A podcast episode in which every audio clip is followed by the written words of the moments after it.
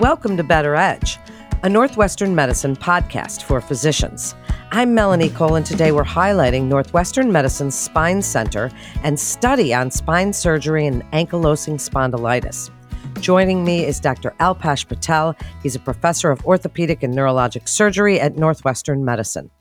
Dr. Patel, it's a pleasure to have you join us today. I'd like you to start by speaking to other providers about ankylosing spondylitis, how it's characterized, and why do these patients present several unique challenges that require specific attention around spine surgery? Yeah, thank you so much for the opportunity, Melanie. I do appreciate it.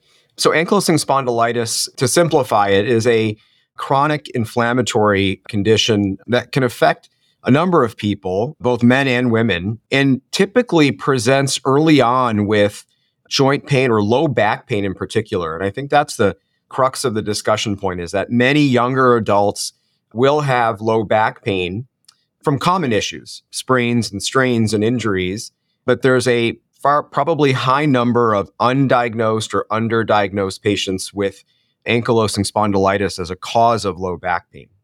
That's so interesting. So, are there conservative management options you would try before you consider surgery in a specific subset of patients?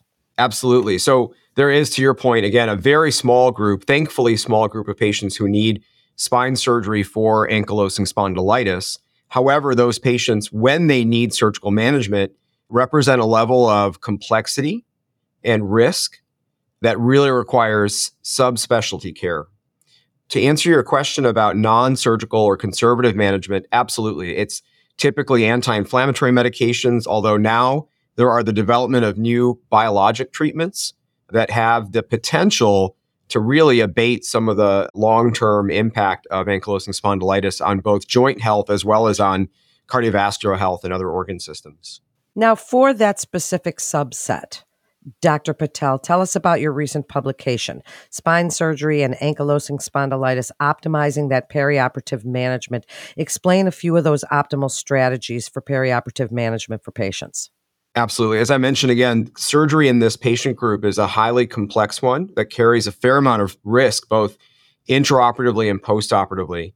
And so, in that publication that you referenced, we had the opportunity with some co authors to really lay out a framework for how we approach these complex situations so that we can provide more consistent surgical advice and again, safer and better surgical outcomes.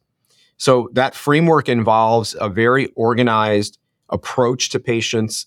First of all, in the decision making process of should this individual patient have surgery or not, that's a very nuanced question and really requires a lot of input from the patient, from the surgeon, from the patient's healthcare team, and from their caregivers and family members.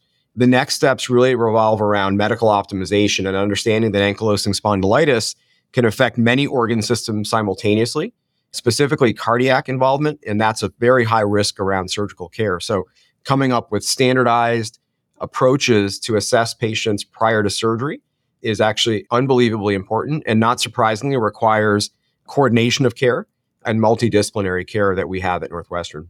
And we're going to get into that. But as spine care is so complicated, Dr. Patel, how much does the experience of the surgeon matter? Do you have any technical considerations you'd like to just let providers know about as this has a learning curve when you're dealing with patients such as these? Absolutely. I think the complexity of surgery in this patient population, to be very blunt, represents the highest degree of surgical complexity that we see in spine care. So individuals with ankylosing spondylitis are prone to sort of two situations where we might need to intervene as surgeons. One setting is the setting of an injury or a fracture. Patients with ankylosing spondylitis can fracture much easier than individuals without ankylosing spondylitis. And those fractures can lead to neurological injuries, spinal cord injuries at a higher rate. And so the active management of that acutely traumatized patient population, again, requires a level of experience and technical know how that's not commonplace and that really resides in specialized centers. The other situation where individuals need surgery is that as ankylosing spondylitis continues, it can create spinal deformities. So we may have heard about terms like such as scoliosis as one example of a curved or deformed spine.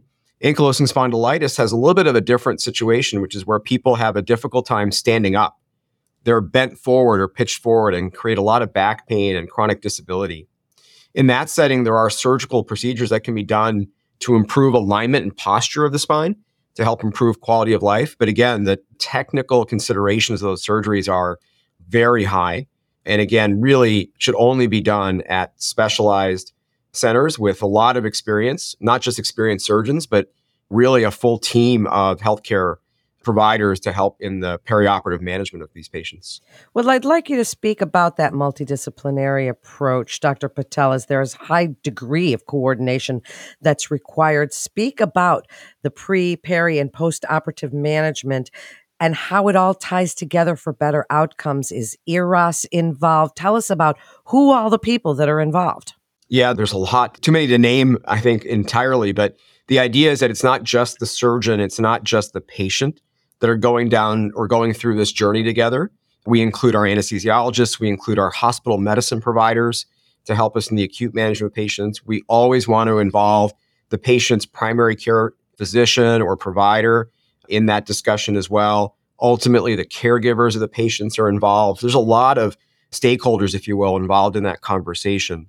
The key part is to be really methodical, consistent in how we evaluate patients prior to surgery so that for example, at Northwestern with our spine program, every patient, high complexity like ankylosing spondylitis, low complexity like a lumbar or cervical disc herniation, goes through a very regimented perioperative assessment that's standardized.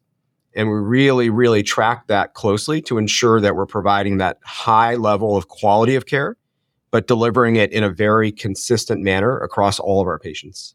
One of the things I've seen that is so exciting in your field, Dr. Patel, is AI and other innovative technologies that are making spine surgeries more accurate, safer, accessible. Can you speak about what's exciting? Oh my gosh, absolutely. This whole field is super exciting. And, and as we think maybe about the use case of an artificial intelligence, this idea around perioperative optimization or risk stratification is where predictive analytics that an AI algorithm might bring to the table could be really valuable. We have a group working within our department, really building out the infrastructure for good predictive analytics to look at postoperative outcomes and how they might relate to perioperative management. So it's a super exciting field. It's one that we're just scratching the surface of. I'm excited that in the next five to six years, we'll see a, a substantial amount of progress that really not just scratches an academic itch, but really solves a problem for surgeons, for patients in the delivery of safe, reproducible surgical care. Such an interesting topic and an exciting time to be in your field. Dr. Patel, as we wrap up, how is the Northwestern Medicine Center for Spine Health streamlining that patient care? I'd like you to just tell us about the program and how you'd like physicians to refer their patients and when you feel it's important that they refer their patients to the Center for Spine Health. Yeah, again, thank you. I would say if I were to summarize what we're doing at the Northwestern Center for Spine Health, is really we're trying to take the complexity of spine care and make it simpler. And that's simpler for patients, of course, but also simpler for our partner referring physicians and referring providers. It's oftentimes an uncertainty, if you will, as to who to send a patient to, when to send them, why do I send them to one spine care provider versus another and we've tried to, through collaboration and consolidation of services in our spine center, again, create simplicity for patients and for referring providers. Basically, we're trying to take that burden off their shoulders.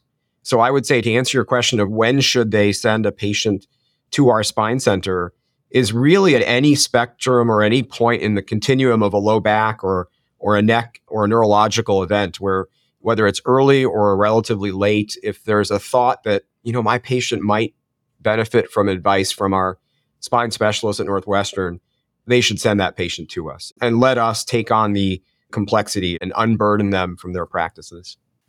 Thank you so much, Dr. Patel. What a fascinating interview this was. And thank you for joining us and sharing your expertise for providers that may not know a lot about ankylosing spondylitis.